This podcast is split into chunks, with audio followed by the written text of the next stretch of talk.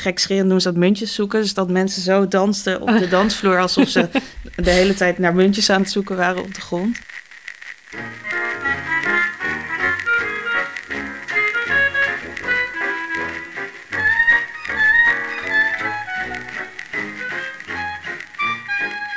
De oudste club van Nederland, Club Stalker aan de Kromme Elleboogsteeg in Haarlem, sluit na 35 jaar definitief haar deuren. Dat maakte de club zelf bekend op 7 januari 2019. Eh, De club was een springplank voor getalenteerde DJ's en een voorloper op muzikaal terrein. En daarnaast werd de club gekenmerkt door een ontspannen en open sfeer. Dit komt ook uit het berichtje van de club zelf, voordat je denkt eh, wat een promopraatje. Eh na het sluiten van de club werd het archief overgebracht naar het Noord-Hollands archief. Monique Hendricks, die tijdens haar studie kunstgeschiedenis bij Club Stalker werkte, is nu freelance curator, schrijver en onderzoeker. Ook maakt ze een tentoonstelling over de geschiedenis van de club. En eh, zij is vandaag onze gast om ons alles te vertellen over de club en de archiefstukken die bij een club horen. En dat is natuurlijk best wel een uniek archief voor een eh, archiefinstelling. Mijn naam is eh, Jan Kruithof. En ik ben Lise Koning. Om eh, er, eh, met een vraag te beginnen. Ik heb geen idee eh, wat Club Stalker is. Tenminste, ik ben er nooit geweest. Hoe zag het eruit? Kan je omschrijven wat voor sfeer er hangt? Wat je ziet, wat je zag? Ehm, het verschilt natuurlijk heel erg per avond. Maar ehm, ja, de steeg was al aan zich een hele bijzondere plek. Zo midden in het centrum, maar dan toch zo'n heel klein eh, steegje waar altijd reuring was. Eh, en dan kom je binnen. en Je moest natuurlijk eerst eh, ja, naar binnen gelaten worden door de portier. En dan zat je, kwam je bij de kassa. Het is altijd een hele grote reus van een portier, maar altijd heel vriendelijk ehm, en welkomend. En dan moest je een kaartje kopen bij de, achter de kassa. Een heel klein, dun hokje. En dan ging de deur voor je open en dan kwam je in de garderobe eh, helemaal felrood. En kon je daar je jas achter je achterlaten. Eh, en ging je de klapdeuren door. Dan kwam je beneden in de, in de eerste zaal. Dat was de grootste zaal. eh, met aan de linkerkant een hele lange bar. En meestal rechts de DJ-booth. En je kon ook doorlopen, de trap op naar boven. Dan kwam je uit bij de toiletten. En had je ook een tweede zaal met een kleiner barretje. ehm, waar, ja, waar ook nog een DJ-booth stond. En het, hing er compleet af eh, ja, wat voor feest er die avond was. Wat je daar kon verwachten. En hoe laat, hoe laat eh, begon je een beetje daar? Het Uh, te meestal ging het om komen? 12 uur open. Oh ja. eh, tot 5. Echt een nachtclub. Echt een nachtclub, ja. Dus eh, het werd ook wel eens eh, ja, liefkozend het afvoerputje genoemd. Dus uiteindelijk kwam, kwam iedereen er een keer terecht. Dat was ook het, het hele ding. Je kon ook iedereen tegenkomen. En ja, mensen die, met wie je normaal gesproken misschien overdag niet zou samenwerken of niet bevriend zou zijn, die kwamen allemaal samen daar. En dat was het bijzondere, vond ik altijd aan Stalker. Maar heb je dan over, ehm, nou, ik zeg maar iets, eh, Jan en ik, ambtenaren. Eh, en, en dan een, eh, wat, wat voor mensen komen daar?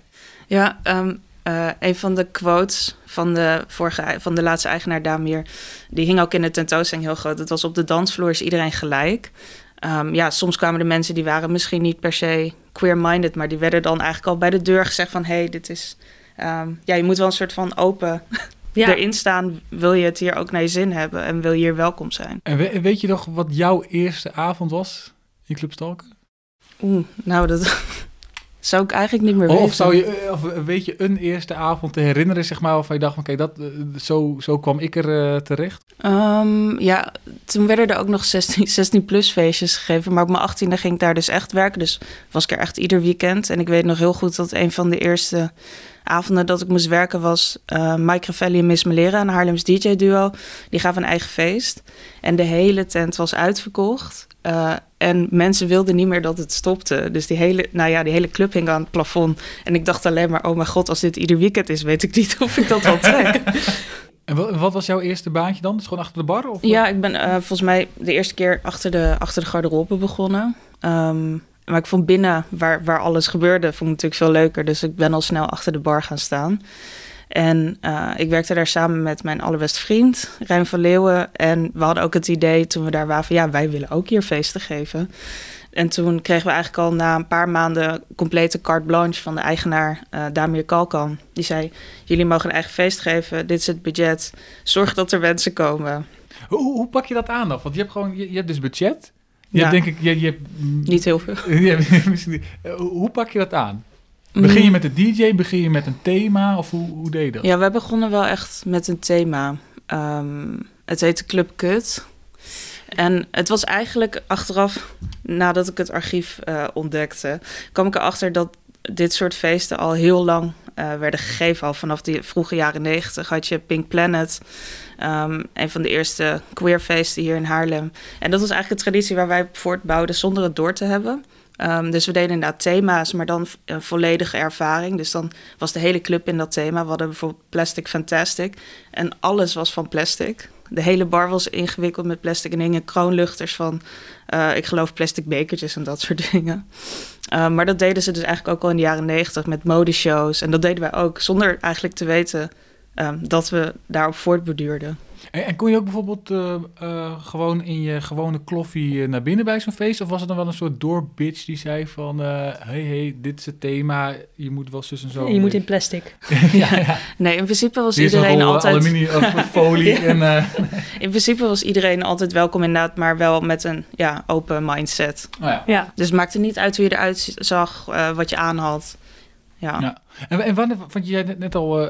Um, uh, je begon je op een gegeven moment in dat archief te verdiepen en zo. En het is natuurlijk, de, club noemde zichzelf de oudste club van Nederland. Um, voor alle duidelijkheid, voordat we daar weer allemaal vragen van luistert over krijgen, dat hebben we niet ge gecheckt of zo en alles. Dus ik ga nu gewoon even af op hun eigen woord. Um, maar wanneer ben je gaan verdiepen in de geschiedenis van die club? Nou, eigenlijk pas toen werd aangekondigd dat het ging stoppen. Um, toen vroeg de eigenaar mij van ja, die zei: wat moeten we doen met het archief? Zei ik, welk, welk archief? Ik had geen idee.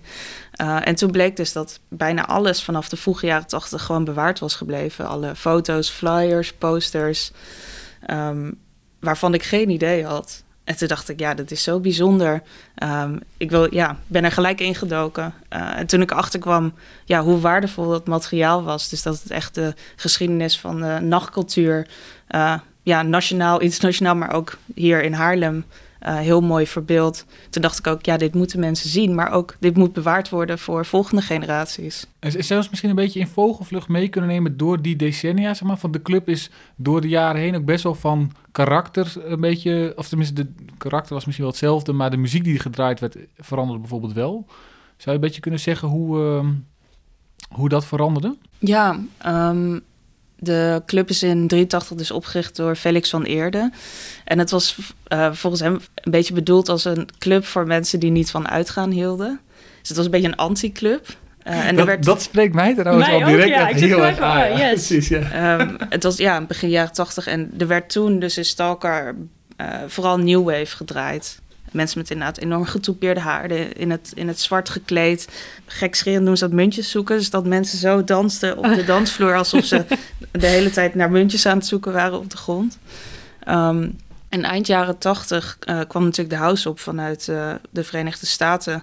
En Stalker was er eigenlijk al heel vroeg bij. Misschien nog wel vroeger dan de Roxy. Ik durf geen uitspraak te doen, maar het zou best kunnen. Um, want toen was het vijfjarig bestaan van Stalker in april 1988.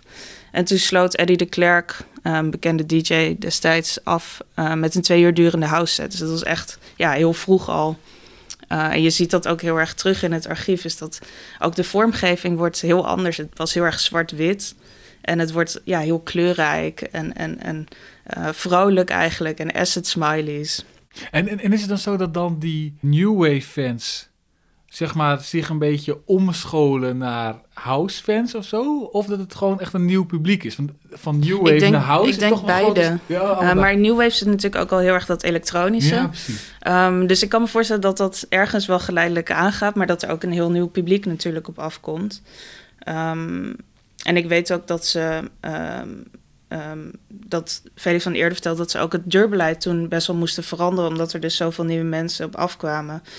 Uh, hij zei ook dat house muziek heel open en toegankelijk is. En dat dat dus heel veel mensen aantrok. Maar ja, dat je dus best wel streng deurbeleid moest gaan voeren daarna. Omdat het ja, toch minder underground werd uh, op dat moment. En vertelde hij ook dan hoe je dat doet? Van hoe zo, uh, je zei net al, je moet wel een open mind hebben, zeg maar. maar ja, ik, ja, hoe word je je... daarop geselecteerd ja, inderdaad? Precies, ja. Dan uh, ga je vra strik vragen? Nou ja, ik denk dat iedereen uh, bij binnenkomst altijd wel gesprek met je aangaat. En dat je dan eigenlijk al heel snel door hebt van... komt iemand hier inderdaad om te rellen... of komt iemand hier echt voor de muziek of voor het feest? En gebeurde dat dan wel eens, dat iemand binnenkomt om te rellen? Ja, tuurlijk. Ja, Ja, het is, het is, eh, wat is het, vier uur s'nachts, ja. Een relle Je mensen. weet ook hoe Lise Koning is om vier uur Ja, s'nachts. Dat is echt, precies. eh, Die gaat Rellen. altijd helemaal... eh, alles moet stuk dan. Maar dan heb je dus, dan heb je dus die, die, die house die komt opzetten Ja. en zo. En hoe, hoe, en, en, hoe gaat het dan verder? Ehm, nou, eind jaren negentig komt er een nieuwe boeker, Arthur van Montfort. Eh, en die eh, voelt eigenlijk de verandering in de dance heel goed aan. En hij gaat dan eh, DJ's als Chesto, Danny Howells en Sander Kleinenberg boeken. Dus dat is echt meer trends. En voordat ze doorbraken, dus net Chesto heeft hier in ons kleine clubje in Haarlem gedraaid voordat hij internationaal doorbrak. Chester, dat is ook een naam die veel mensen nog wel kennen, zeg maar. Precies, is, eh, ja. En er werd ook ehm, veel hip-hop gedraaid. Eh, ik denk dat dat ook eind jaren 90, begin 2000 was. Eh, misschien nog wel eerder. En Public Enemy heeft hier dus ook opgetreden. Uiteindelijk is het ook meer naar de techno gegaan. eh, dus na de jaren 90, begin 2000. Zou je misschien ook wat ehm, muziek kunnen laten horen, zodat we een beetje een beeld hebben van wat voor muziek je kon horen op de dansvloer van Stalker? En dan misschien om te beginnen gewoon die, die New Wave. Aan welk nummer moeten we dan bijvoorbeeld denken? Ja, ik ga het proberen, want ik was er natuurlijk niet bij vanaf de jaren 80. Ehm, maar ehm, ja, Felix vertelde dat het nummer The Message van Grandmaster Flash in het begin echt grijs werd gedraaid.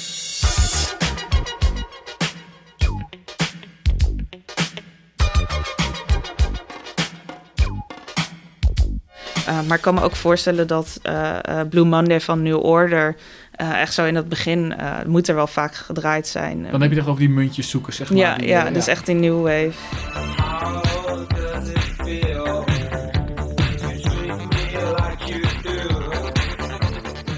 Um, en op een gegeven moment krijg je dan dus meer de, meer de house, acid. Ik vind French Kiss van Lil Louis ook echt een waanzinnige klassieker.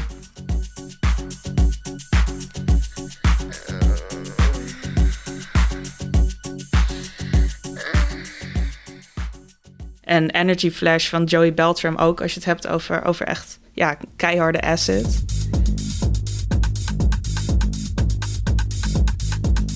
En um, een nummer wat ook wel vaak werd gedraaid, een klassieker, toen ik, ook toen ik er begon te werken, was Plastic Dreams van JD. En op een gegeven moment ja, gaat het dan meer richting de, uh, richting de deep house en de techno. We hadden het al over Miss Melera, dat is wel een, uh, wel een goede, denk ik ook. Uh, Die komt ook echt uit Haarlem, ja, zei je toch? Ja, ja.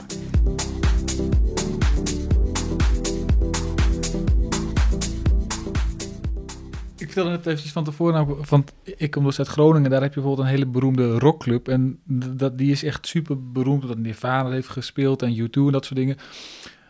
En dat vinden heel veel bands heel gaaf en heel veel bezoekers ook. Maar dat is dus wel altijd dezelfde muziekstijl geweest. En dit is eigenlijk juist door de jaren heen veel meer aanpassen op allemaal Precies. nieuwe stijlen en zo. Maar dat is uh, best wel gedurfd ook, zeg maar. Omdat je dan dus de hele tijd tegen je publiek Zeker. ook zegt van... oké, we gaan nu een andere kant op, weer een andere Ja. kant op.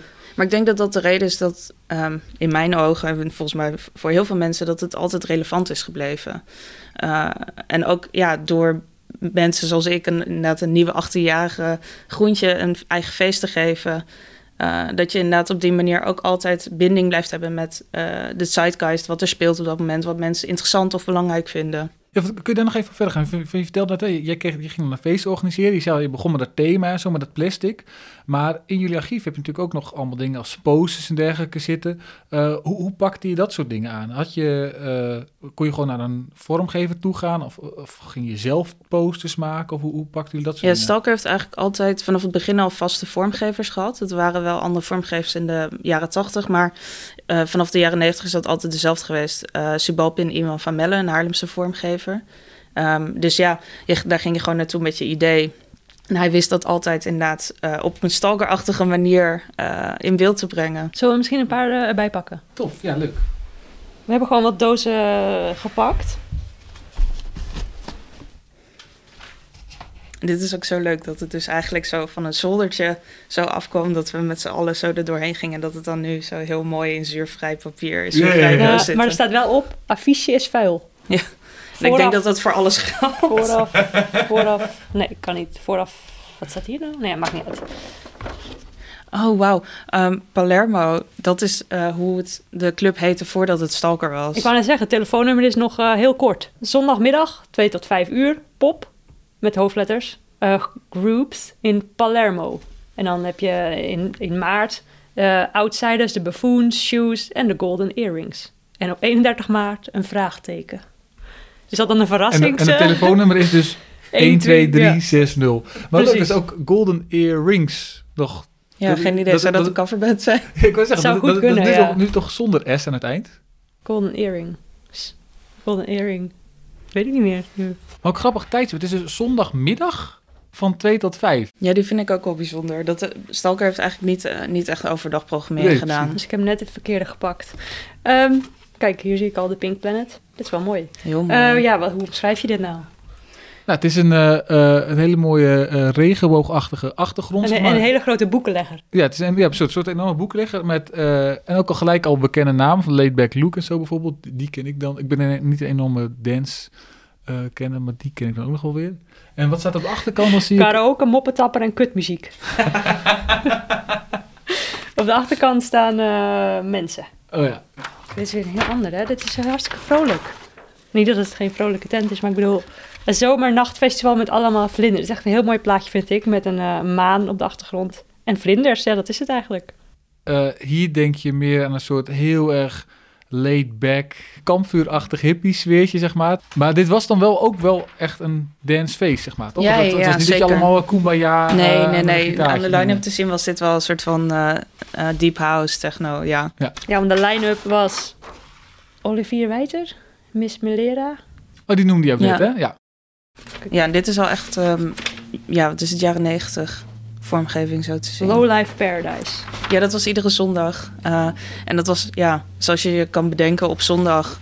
Ja, dat de meeste mensen of al een heel weekend zijn uit geweest... of horeca mensen een heel weekend hebben gewerkt. Dus op zondag was Low Life Paradise vaak.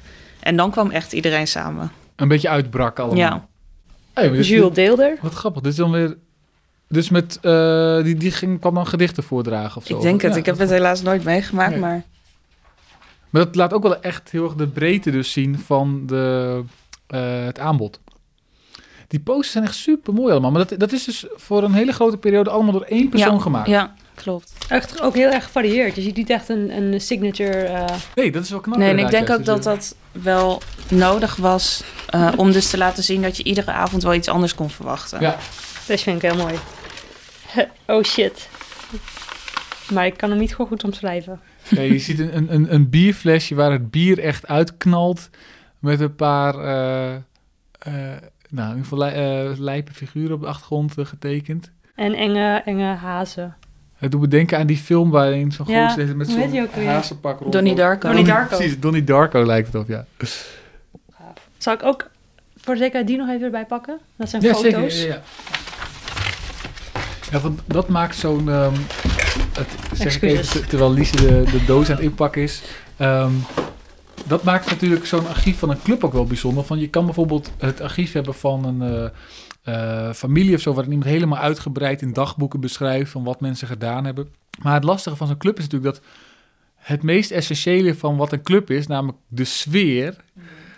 dat kun je niet in een archief vatten, zeg Nee. maar. Dus dat is... eh, Dat kan je ook nooit reproduceren. Nee, Uh, en ik denk dat de vertaalslag inderdaad naar een white cube of naar een tentoonstellingsruimte al helemaal finest is voor wat een, een, uh, het gevoel s'nachts moet zijn. Uh, en ik denk dat eigenlijk de enige manier waarop je dat een klein beetje kan, naar voren kan laten komen, is dus echt door al die verschillende ervaringen uh, en verhalen te proberen te belichten. Ja. ja.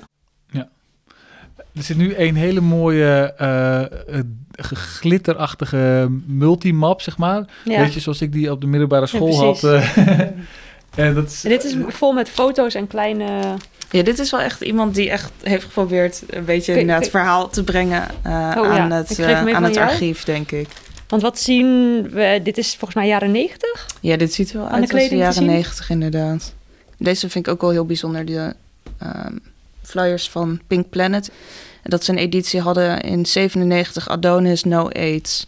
En natuurlijk een heel urgent uh, onderwerp. Ja, met een, uh, een condoomwrap. Ja. Uh, Want Pink Planet, dat, dat, waren toch ook al, uh, waren dat echt al speciaal echt homo-avonden, zeg maar? Of meer gewoon van wat breder? Nou ja, aan het thema te zien was het volgens mij wel heel specifiek. Uh, en het was ook werd georganiseerd door Dolly Bellefleur, een hele bekende drag queen.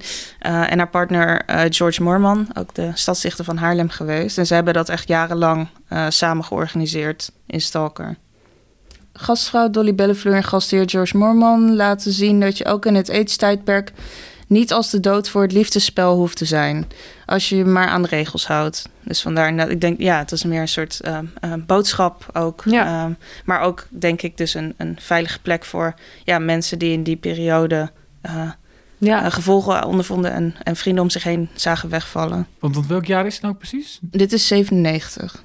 97. Ja, en dus ook een, eh, een line-up met, met mensen inderdaad met beeldende kunst, DJ's, dresscode was rubber, rood en bloot. oh ja, deze is ook wel echt heel erg mooi. Een, uh, Strippenkaart. een strippenkaart als flyer. Stalker Lounge Club. Oh, dat is echt precies die, die strippenkaart die ik vroeger naar ja, ja, eh, de, school had. Ja. Even kijken. Ja, hier, Chesto. Vrijdag 25 juli. Zat er een jaar bij? Eh, nee, nee, dat is dus ook wel vaak het ding. En best wel ingewikkeld. Dat ja, je zet meestal geen jaar op een poster of flyer. Ja, maar het is natuurlijk, ja, dit soort dingen zijn nooit gemaakt eigenlijk om gearchiveerd te Nee. worden. En dat is ook wel het probleem. Ehm, waar, dat, wat je de afgelopen jaren ook hebt gemerkt, dat, er, dat de politiek weinig omkijkt naar eh, nachtcultuur, omdat het niet wordt gezien als cultureel erfgoed. En dat heeft ook te maken met het feit dat eh, nachtcultuur best wel immaterieel is. Dus posters en flyers worden vaak weggegooid na een avond. Uh, er worden ook bijvoorbeeld nu feesten gegeven um, waarbij telefoons worden afgeplakt, dus dat je helemaal geen foto's of video's mag maken. Dus dat is best Ja. ingewikkeld. Uh, en ook voor mij juist heel erg de reden geweest om me hard te maken dat dit archief juist wordt uh, bewaard en wordt gezien. Ja, want hoe kwam dit bij het Noord-Hollands archief terecht? Ja, want je vertelde dat wel van. Ze zeiden van oké, we hebben dit op zolder liggen. Wat moeten we Ja, ermee? toen ben ik inderdaad doorheen gaan kijken. Toen heb ik al snel uh, uh, Marianne Hamersma van het archief uh, en conservator Alexander de Bruin erbij betrokken. Ja. Uh, om ook mee te komen kijken. En die zeiden ook gelijk, ja, dit is zo bijzonder. Um, ja, dit willen wij ook graag uh, opnemen. Ja. Zo grappig trouwens, want Alexander is dus uh, onze uh, beeldconservator. Ja. Maar het is ook degene die als wij hier een personeelsfeestje hebben... al achter, achter de DJ-tafel Ja, precies. gaat Nou ja, kruipen. dus dat was ook het leuke. Dus ik merkte ook, ja, hij ging gelijk aan uh, bij dit onderwerp en bij dit materiaal. En uh, ja, dat enthousiasme is denk ik ook heel erg belangrijk met zo'n project. Ja. Ik zie hier trouwens een, uh, een, een, een A4'tje uit 1 oktober 1990. Stalker is going underground. En daar staat dat Stalker een besloten club met levenssysteem en introductiekaarten wordt.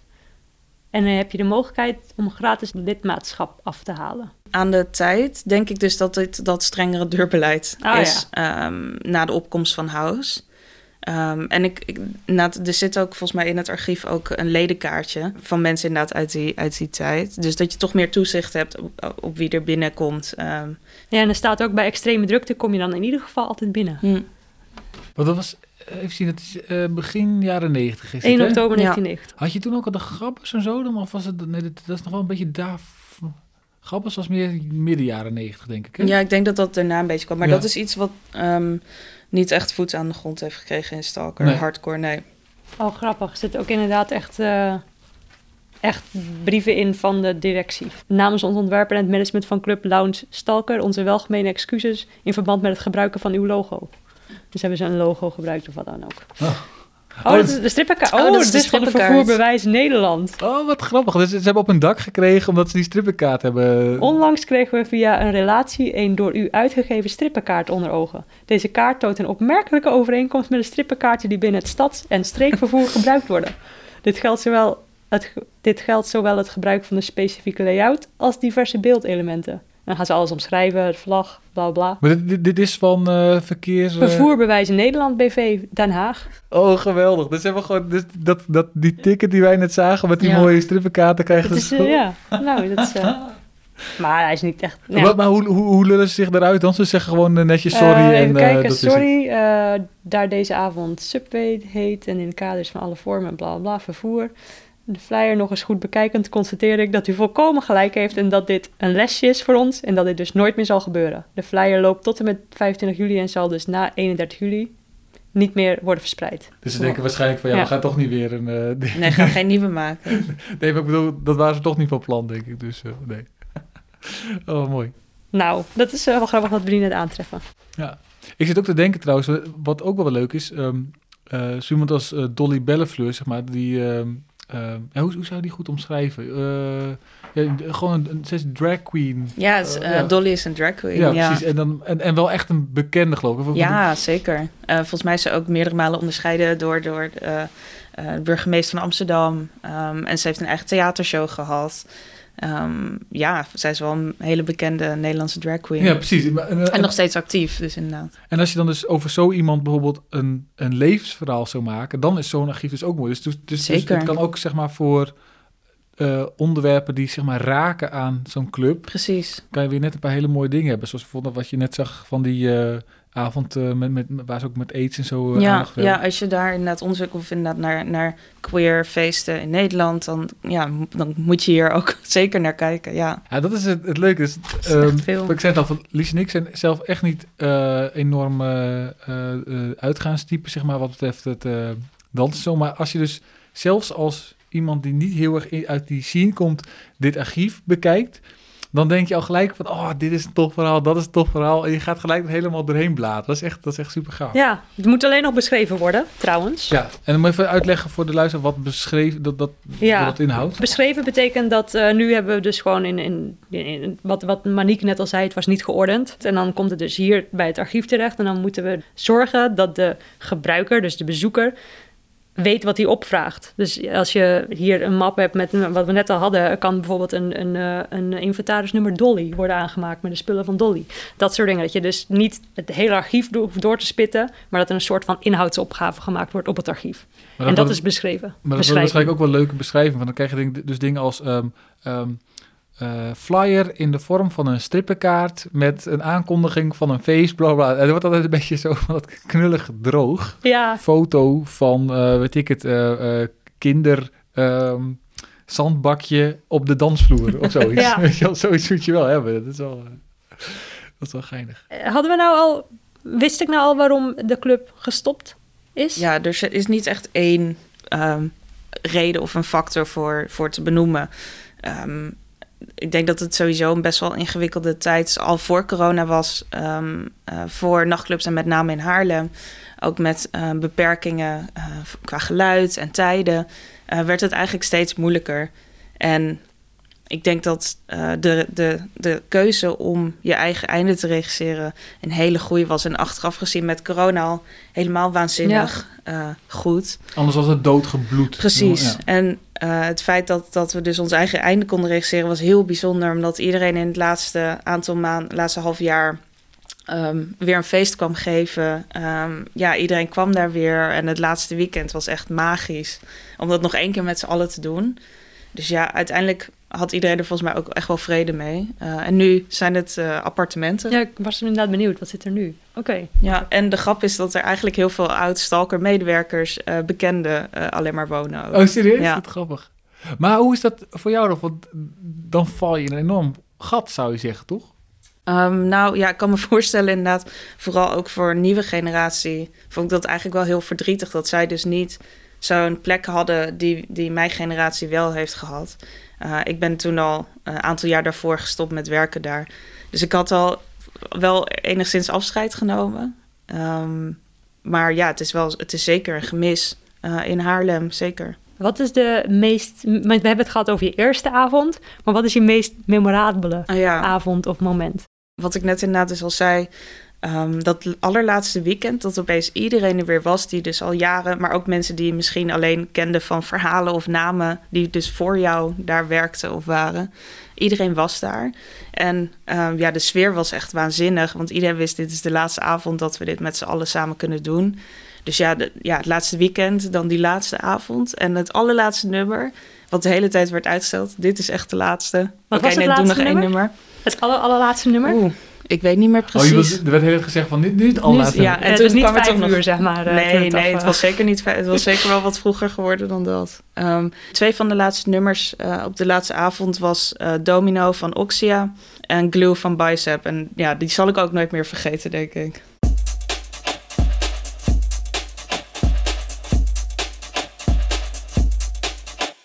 Toen daarna viel de zaal stil en moest bijna iedereen ook huilen. Ehm, en ja, iedereen knuffelde elkaar. Dat was wel heel gek, maar ook wel een heel mooi, bijzonder moment. Kan me goed dat zal ik echt nooit vergeten. Ja, Dat moet echt, een- echt een bijzonder mensen. Dat, dat hij zo op die dansvloer staat en dan... Lichten aan, dat is altijd zo vervelend. Ja, Ja, ja. lichten aangaan. ja en dat je, dat je dan weet van, oké, ja, dit, is, dit was het gewoon. Ja, ja dat is echt wel, echt wel een, een uniek cultuurding. Zeg maar, als je, als je kijkt hoe lastig dat tastbaar te maken is. Mhm. inderdaad. Het is echt, ehm echt super mooi dat ze dus al die spullen bewaard hebben door de jaren Ja, heen. en dit soort verhalen moeten eigenlijk ook opgetekend worden of in een... eh, nou, nu hebben we een, een depotkast erover, dat ja, scheelt. precies. Ja. Want heeft wel echt die context, zoals wat jij er nu bij geeft, dat heeft het wel echt nodig. Precies, want dan komt het materiaal tot leven. En Ja. ik kan natuurlijk, ja, ik ben niet eh, al die jaren daar geweest. Eh, dus ik kan me ook voorstellen dat het heel waardevol is inderdaad als je meerdere mensen ehm, over hele specifieke delen van zo'n archief laat praten. Want dat is de manier om het te activeren, denk ik. Nou, super fijn dat je hier was om die, eh, om die context te geven. dankjewel. En, dan, eh, Ja, Ja. dank voor de uitnodiging. en ik hoop echt dat heel veel mensen hier ehm, gewoon onderzoek in gaan doen voor welk, welke invalshoek dan ook.